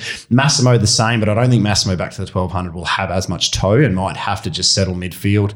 Um, it, to me, it could turn really ugly. But it also could mean that we leave one of these good Eastern Staters out in front on a track. And this is something I was saying to Tommy on the phone earlier. Think about our sprints recently in WA, right? Mervyn, Indian Pacific. Like, when was the last time we had a really good wheelchair? It's been a while. Mm-hmm. When was and it, it hasn't competed in many blacktop races. When was the last time we had a really good front runner in Western Australia? Like none of them are that competitive. So thus, that's why Elite Street, Miss Kentucky, all Rock Magic. That's why these horses are all winning because we don't have any really good jump and run um, sprinters in Western Australia. We now do, and we need to respect that. And that's something that I'm really mindful with this map is that if the astrologist or Rothfire and the level they can run to get a good time of it on a, on an Ascot track, which suits horses like that over 1200 metres, they've got to be able to get past. So last, that guys, that just on that, that that leads me. Just your your thinking there leads me. If if Rothfire can kick up from three and actually control the, the race, it'll be mighty hard to beat. yeah, absolutely. So Tommy, just before we let you go, the current markets um, roughly Valana six six fifty, Rothfire four eighty, five dollars type thing. Do you expect? Do you expect the um, that to flip closer to start time with with support for Valana, who, as you said, is the uh, is the horse on the way up? Uh, I think it'll depend on how the track is playing, guys, and and the the tactics here are so crucial with those drawn outside of Rothfire. If if they don't push the button, Rothfire can kick up and, and obviously control the race. He has the speed. I just thought there might have been some pressure out wide, but hearing what you guys are saying, they might not actually push the button. So I think they the speed and the, the way the track's playing will be crucial to the chances of Rothfire and Valana. And I think Roth Valana back in trip if they're struggling to make ground and they're running slick times out in front they'll take Valana on a bit more, drawn to 12. Um, and if it's suiting those coming back and wide, then Valana might um, firm. So I think by race eight of the day, you'll get a good idea, and, and the market might trend towards uh, purely the map. Perfect. Tommy, Betfair's best. Thank you very much for joining us here on the one one. Very much appreciated. Been a pleasure, guys. Keep up the good work. Thanks, Tommy. We'll see you Sunday. Look forward to it, guys. Cripper, Winterbottom Stakes. What? Uh, Did that help you at all, Crip? I'm, I'm with Here you, Terry. go. It feels like it's the locals are uh, yeah. in the box seat. Yeah, every, every, a couple of other people. I spoke to old M. Fitzner as well about it, and um, yeah, he was sort of like, oh, they're all yeah, Villana's on the up, but Rothfire hasn't been the same horse since then, and, and the rest of them, Palele is coming across off two massive failures. Like, I don't know, there's no real super fear horse. For So look, as we've stated, we I don't have a great and or no understanding of these half of but. the- So the way the data works is the higher the quality of racehorse, the more accurate the data is. So I'm pretty comfortable getting a handle on these runners from just looking throughout their careers. And one thing that really stood out to me was so, for example, two years ago when trekking, was that the Godolphin horse that came Yep. over? Trekking came over, and albeit he was a dollar seventy. When Who was looked- an, basically an Everest horse? Yeah. Okay, yeah. Yep. So I looked at the data and he had a clear standout. His figures on the ratings, they were just lengths above everything that we had in WA, like sort of two or three lengths. And look, even he failed. But I'm looking at all these Raiders and look, while their figures are definitely competitive, I don't think they're that much better than what we've got in WA. Um, and then you add in the fact that they, at the back end of their preps, they've had to travel. So I'm gonna I'm gonna go for the uh, stay loyal and go for a sandgroper, and that is actually um, can't believe I'm saying this, but yeah, I've got um, This'll Testya as a bet. so what she did last start on the figures is definitely going to be competitive in a race like this. Her two starts before that, she had no luck whatsoever. I mean, first up she was three to eight the trip. Second up, she just got annoyed by was- IC Red. IC red, IC red. So barrier eight should come into barrier eight after the scratchings. I thought at, on the barrier draw, I thought that was perfect, and then when I did the race properly yesterday, there is a few horses who have drawn inside her that might want that same spot at between fifth and eighth, but I'm pretty comfortable with that. Lucy will get a spot three that we cover, and hopefully that's on a, a good horse. And look, I reckon she's going to run an almighty race. I think. I'm Oh, I think pretty you're right. pumped. Yeah. Yeah, I, yeah, I, I'm with you. I, I marked her. Uh, it was funny, like a seven dollar eighty favorite. How's that? A seven dollar eighty favorite. I marked her.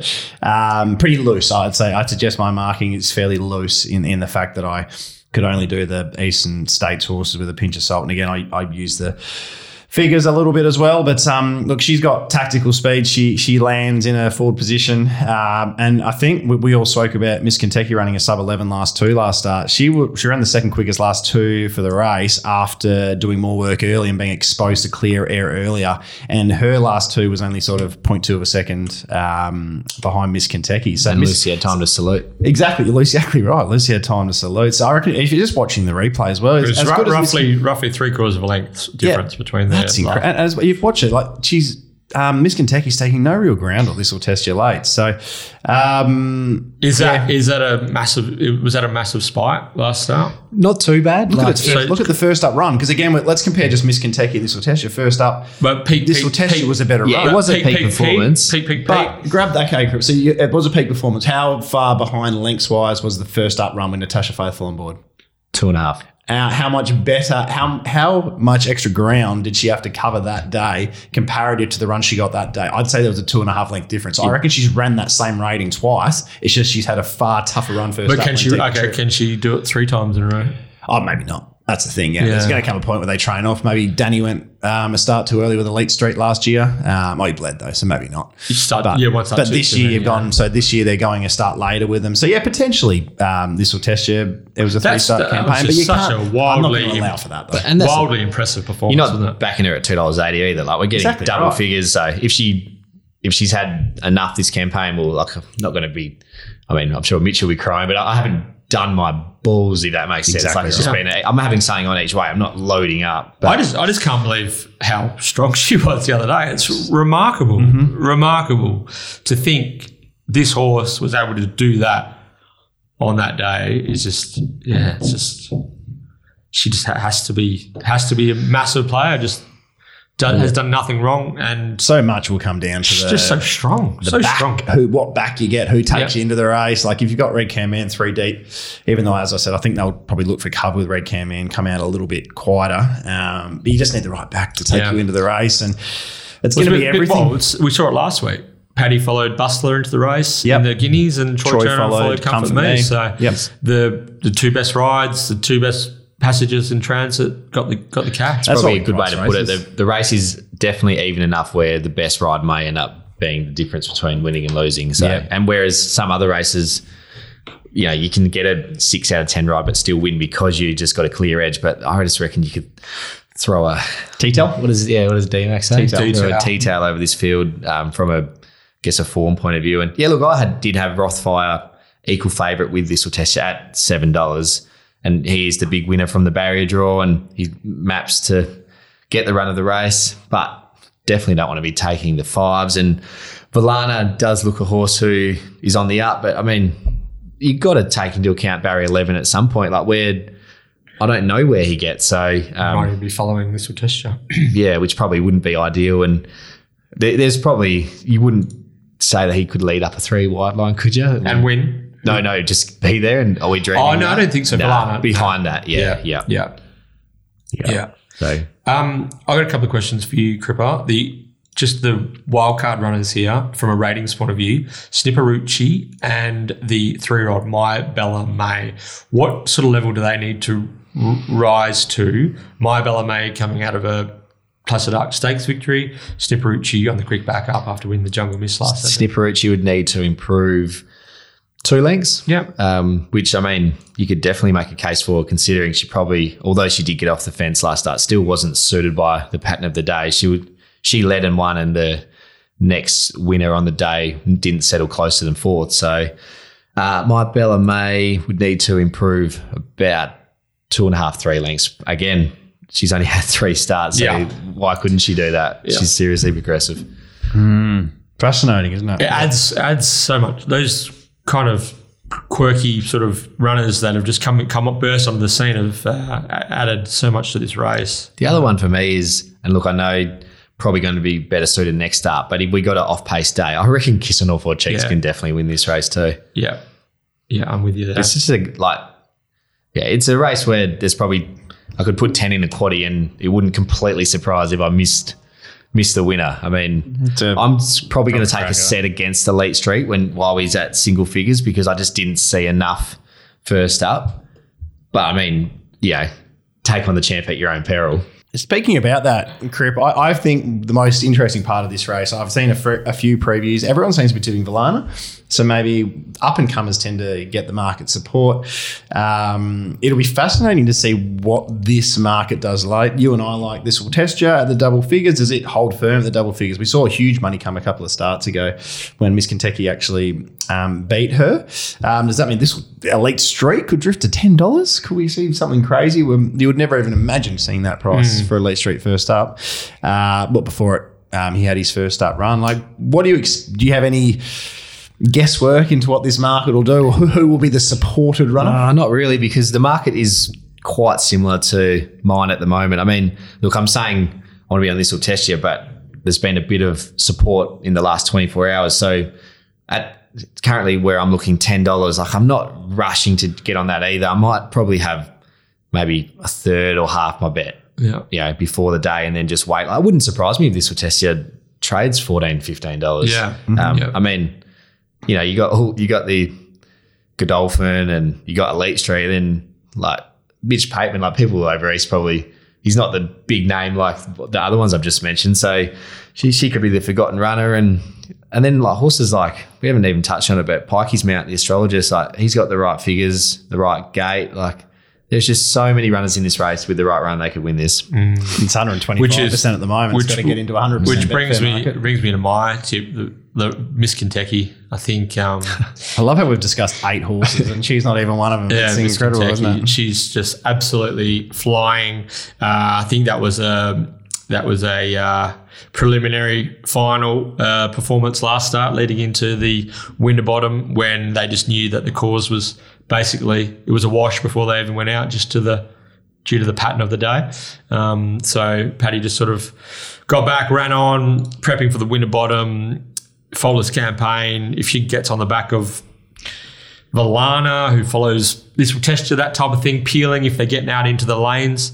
Um, you know that she's gonna she's gonna put she's gonna run just about the fastest last two and four of the race, just about. So if she's close enough in a rhythm, no traffic, it's gonna take a fair horse to hold her out. I think.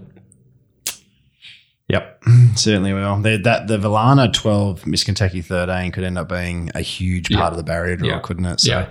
yeah, fascinating stuff. Absolutely fascinating There's- stuff. just So you're like part of the Morton camp. Are we? You're jumping ship? No, no, I think I, I actually Can't win. I actually Beat. marked. That's a big. That's a big thing to say. I actually marked um, Elite Street and Valana six dollar favourites. So um, I wasn't that keen on Rothfire at the twelve hundred, but happy to have egg on my face. Great trainer, Robbie Heathcote. But um, and I had um, Miss Kentucky was my was uh, had um, her at the eight dollar mark. So. Um, but this uh, kissing off for cheeks, Dan, very happy with her. Travelled uh, really well, galloped strongly. Um, while the Gold Rush is her is Plan A, don't like she's going to be following Miss Kentucky basically. So going to get going to be on the right horse's back, and she's a, she's a top mare. I even think if you go back and watch the replay of her running the Empire Rose, it was massive, um, absolutely massive, and um, yeah, we're ridden by one of the the UK jockeys. Um, and probably didn't quite get it, get it right. I don't think, in my personal opinion. So I can see her. I think both the Morton runners will run well, but just the fact that Elite Street's going to have to improve, going to spike a lot off that first run, um, he can be done. But the horse that's had the the perfect prep into it um, and is going to be sort of looming large is Miss Kentucky for mine. You get three numbers for your quaddy. Go. The 14, This'll Testya. Two, Milan. Oh, I actually don't even know. I'm just gonna, That's what I I'm was just going. going- That's what I was going for. I'm just going one out. 14. Let's go one out. I love it. I love it. BJ. You guys are so strong on This'll Testya. I've got me. It's got me rattled. Um, my three for the quaddy would be uh, four Elite Street, two Valana, thirteen Miss Kentucky. All right, I'm just chipping into Cripps quaddy swear one out. This'll Testya. I like it. I'll be having a lot more than three. I'll give you a. That's my point. You could take 80. What a race, really! Yeah, what a race. Um, three-year-olds, mares, uh, horses, railway horses coming back, horses heading towards the uh, the gold rush. It's got everything this race, so can't wait. Stageman. Yeah. Don't leave stage there. Said that earlier, didn't you? Yeah. Just imagine it. Anyway, all right. Let's go, Terry. What time is it? Ah, it's time for the Get Out Stakes, BJ. S T E A K S. The Daniel Cripps. The most stakes. competition the- in racing Two decimal south of the hemisphere. Cripper, Cripper's been like a nostril away from being a five-time get out stakes winner. Yeah, I hate people that just talk about their hard luck stories. Get out stakes, extremely popular uh, Twitter-based competition brought to you by Market City Meats, the largest retail butcher shop in Perth, located at the Canning Vale Markets. It's out on Bannister Road. Timmy Hewitt runs the show. Swing past, say good day to Timmy and his team. They'll look after you. Timmy, good luck to him. He has uh, a share in featherweight in the opening event of the day, as does Mario Delina, friend of the show. Back yourself, Mario. So, um, congratulations to episode 150 winner, Damien Almez. He was, it's the first time he's uh, taken out the get out stakes thanks to his above the peg where he absolutely middled the margin. Got it bang on one uh, 0.16 was uh, Damien's prediction. Cripper went 0.19. So you weren't even close. What are you whinging about? Uh, now to enter this week's Get Out Stakes, race nine at Ascot. Send us a tweet at the one one pod who you think will win race nine. A decimal winning margin, two decimal places preferred, and you cannot ever forget the Sam White rule, Terry. First in, um, I've got nothing funny. Best dressed. Best past the post. Race nine is the Furphy handicap, a 78 plus over 1600 metres above the peg. Current market elect on the seven day backup after uh, getting a few of us out of a jam there last Saturday. Playing Marika, no luck in the RJ Peters. And then we've got a host of horses who would uh, consider themselves winning chances potentially. Eeyore Ways, no luck last start. Star Line, huge on the quick backup. Son of Bacchus, Bacchus back on a firm track. Is he ready? And the uh, enigmatic Bill E. Ray. Have I forgotten any, Terry? I think I have. I was actually looking at who my best was going to be, so I actually didn't hear a word you just said. that doesn't surprise me, Cripper. Um, yeah, look, not a heap of interest to round out the day. Uh, On the data, above the peg looks a good thing, but then on the contrary, you go back and look at his run two starts ago, and while he didn't get the best of luck, playing Marika hit the line far better than him and gets a nice little weight swing. So while I do have the peg on top, currently two dollars eighty, doesn't really interest me from a betting point of view. Uh, as I said, playing. Marika. It's been some money too, hasn't it? Yeah, yeah. Uh, playing Marika, clear second pick. Yeah, as I touched on, um, great run two starts ago, and then yeah, didn't get the best of luck last start. Thought- Still can't work out how she got so far back the other day. But um, My money. Yeah. honestly, You my just crippled money. it. My money, yeah, hundred percent. the money was crazy uh, late too. I remember talking to Terry the day before, and I said, I think I said something like, "Oh, look at everyone! Like she just has this reputation of being a backup horse, and everyone's trying to tip into her." But I gave her none and thought she'd get the blows, but she was uh, very strongly Track supported. related barrier two. I think we all Yeah. had her where, where Search and Rocks was going to be, and next thing you know, she wasn't where Search and Rocks was going to be. But that's fine. Um, Star Align's going really well. he is, isn't he? Yeah. Just my only query is like a Breeze?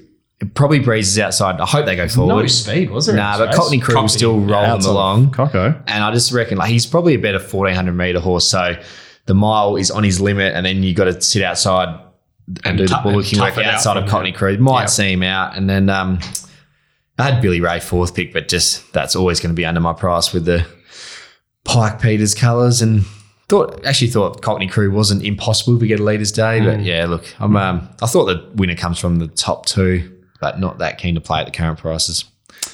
I don't. I don't. really I like don't mind. to Um, get us out of trouble. I don't mind Son of Bacchus. Son of what? Yeah. I don't mind that. Like the Pontiff going on. Yeah, yeah, love the booking. Yeah. Uh, love the draw. Um, I thought he was building towards something. He had no luck uh, with Pete Knuckey on board three back. Um, never got out at any stage in the straight. Copped a, copped a rain affected track in the Northern Cup. Wasn't his day and didn't mind his run at all behind big screen over the 14 uh, last start. Um, three weeks between runs. Um, has a great record. Only won the one, but very rarely misses a hole at the uh, at the mile over the Ascot mile rather. And I just feel like this is he's building towards something. Um, yeah, good booking, ready. This this feels like a Son of Bacchus type race for me. I feel like he might have even won the last on a big day somewhere in the past. Son of Bacchus actually. Yeah, with Sean rodeo O'Donnell. got caught three deep. No. Sean O'Donnell on board. Yeah, yeah. Yeah, might have even been made the Pont that day. I know, no, it wasn't Pont rodeo when he ran fourth over twelve hundred. Dong, could have been. Dong. Yeah, um, yeah. Nah, I was, I was hoping one of you guys a real strong one. Uh, don't mind Son of Bacchus. I was a touch longer than the current price, though, so not going to get me. I was a bit longer above the peg. Obviously, don't use the data as predominantly, so it meant that playing Marika was my market elect. So at, at this stage, that's going to be me. But in saying that, like. Um, how's the track playing? How's he going to have to ride her um, to win the race? There's a lack Forward? of speed in it. Don't think she's going quick enough to go Yeah. like last start. She just she isn't beginning as well as she has. She's potentially racing better and sharper than she has been, but she's lost the ability. She's lost the turn of foot, but uh, lost the early speed, I should say. Um, but then yeah, I've got Eorways Yeah, uh, as well over my price. I think that price might only continue to drift as well. Last start was actually really good. Mm. Craig Staples just got on the back of the wrong horse, which took him back to dead last. With the lack of speed in this, I reckon they'll ride it out the gates. And as long as he doesn't have to do too much early and can land like three the fence on, on Cockney Crew and find clear air, like he was really good behind Maricino. His Northern Cup run was Yeah, awesome. right part. Yeah. The, the fence was hot that day, so you got to allow for that. But he always, I'm sort of seven, eight bucks. It's fourteen. Playing Marika, I'm five. It's seven fifty. Dom to shoot, I'm nine. It's twelve. But that's all because of what I've done with above the peg. So completely staying out for now, as I expect to lose. It's a good attitude. Yeah, I'm giving you, I'm giving you my phone again. Give you and we're gonna, you know what we're going to do right now? We're going to get serious about the Socceroos versus Tunisia. That's what we're going to do about this point in time. We're going to be talking about um, we're going to be talking about the how we're going to dismantle the Tunisians and keep our dream alive. All right, so I'm going to have something on Son of Bacchus and Eeyore Ways in the Get Out Stakes on Saturday. Hopefully, we can uh, we can march off to the uh, the Betfair function um, with uh, on a winning note. Cripper, any, anything you want to add to the lucky? Nah, that'll do. All right, let's take a break. We're back with our Betfair best, lays, and our maddies. Okay, we're in the home straight here on episode 151. It's time for our Betfair best betting propositions for Winterbottom Stakes Day. Betfair best for you, Cripper? Yep, reckon we can get the cash early. Race one, number eight, River Rubicon. Terry. Ah, a bit of a boring one. Race seven, number 14, Pure Devotion. Anything above even money is enough to have a good bet. Yeah, Pure Devotion is the standout for the day for mine, but I'll go something a bit creative and lock in Creator as my Betfair best of the day. The Creator Cup, race four. The Creator Cup. Hashtag. Creator We're Cup. just willing willing this I like it. into, uh, into happening here. Brandon Louis. Yeah, Brandon Louis, Creator, um, Betfair best. Okay, what about a Maddie? Cripper, you threw out a couple of Maddies. Yeah, I got a fudge point. Race four, number eight, Double Spice. Think can run a race at currently $19. So that's close enough for me. Just wanted special mention to Lauren Tinio in the same Yeah. race. Yeah, you may as well have two. I actually said before, I said, uh, hope it's a good training effort from Lockie Taylor. But look, we all know that he's just the face of the stable. Britt does all the work. So, Britt, get it going for me, please. Poor Jimmy. Poor Jimmy's getting none of it. the bloke whose name's on the book. Ah, dearie me. Um, oh, I'd, I'd struggled for a Mandy. I like to always say when I'm at, at least going to back, and um, I'm not going to back too many at this point in time. I think a lot of them will jump over 20 to 1 that I'll back. So we're going to all up my best. Pure devotion into This'll Testya. We should get about 25 to 1. That's what we'll do. Race to race play. 7 to 8. Bang to the bang. Well, we've hardly mentioned this horse, and he is just about my favourite thoroughbred in the world. So my Maddie in uh, in race eight, the Winterbottom Stakes, is none other than Red Can Man. I think he's going to go around at a big price. He's going to need a lot to go right, but he's flying. Uh, just got rolled by This'll Testya the other day. Has um, has form around these East Coast horses that are coming across through the Bobby Lewis Stakes at Flemington. Um, a month or so ago, if, if Red Can catches the breaks, then um, you know if he drew a gate, I reckon he'd be close to a ten dollar pop in this race. So he's going to be out the gate and uh, he's going to be mad. He will be mad. Yep, he will be mad. Lay. All the eggs in one basket for me. Look, I usually like to pick a favourite and just quickly scroll through, and most of the favourites I'm either with or didn't really like the race. So, lay of the day, race one, number seven, rev it up. Made that too. I'm with you. Yep. Yep. Wow. Fascinating stuff, isn't it? Data. Data with an R. Um, I will lay, I've marked it a $5.50 favourite, but it's two seventy. So I'll go race two, bit of merit. Well, it's sub three bucks. That's a lay. All right. We're done. We're done. We're done. We're done. All right. Thanks. Cripper. Always a pleasure, boys. Thanks for having me on and looking forward to Saturday.